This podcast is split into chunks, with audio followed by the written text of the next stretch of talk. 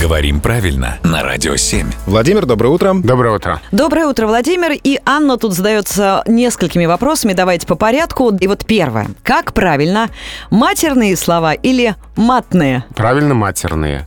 Матерные, потому что содержат оскорбительные наименования матери в одной из фраз, относящихся к этим словам. Второе, что интересует Анну, это не лезть на рожон или рожон.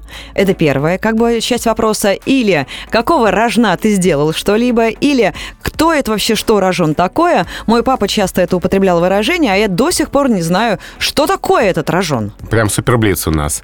А, второй вопрос. Да, рожон — это заостренный шест, кол, с которым на медведя можно, например, идти. Ага. Поэтому лезть на рожон — это как бы нарываться, самому напрашиваться на то, чтобы на тебя с этим шестом пошли. И пишется через букву О. Рожон. И тем не менее, Анна у нас не останавливается. Да, понимаю, да? решающий третий вопрос суперблица, да. И что ты орешь как оглашенный? А, Юра, это сейчас не к тебе, Владимир, ну, не к вам тоже. вообще я могу, конечно, А, да. Это как? Почему он орет?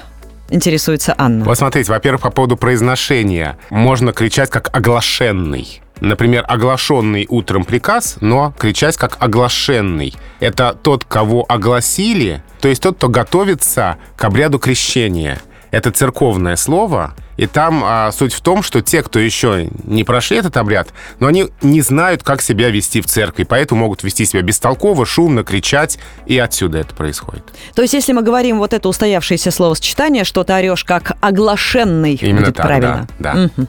Спасибо, Владимир.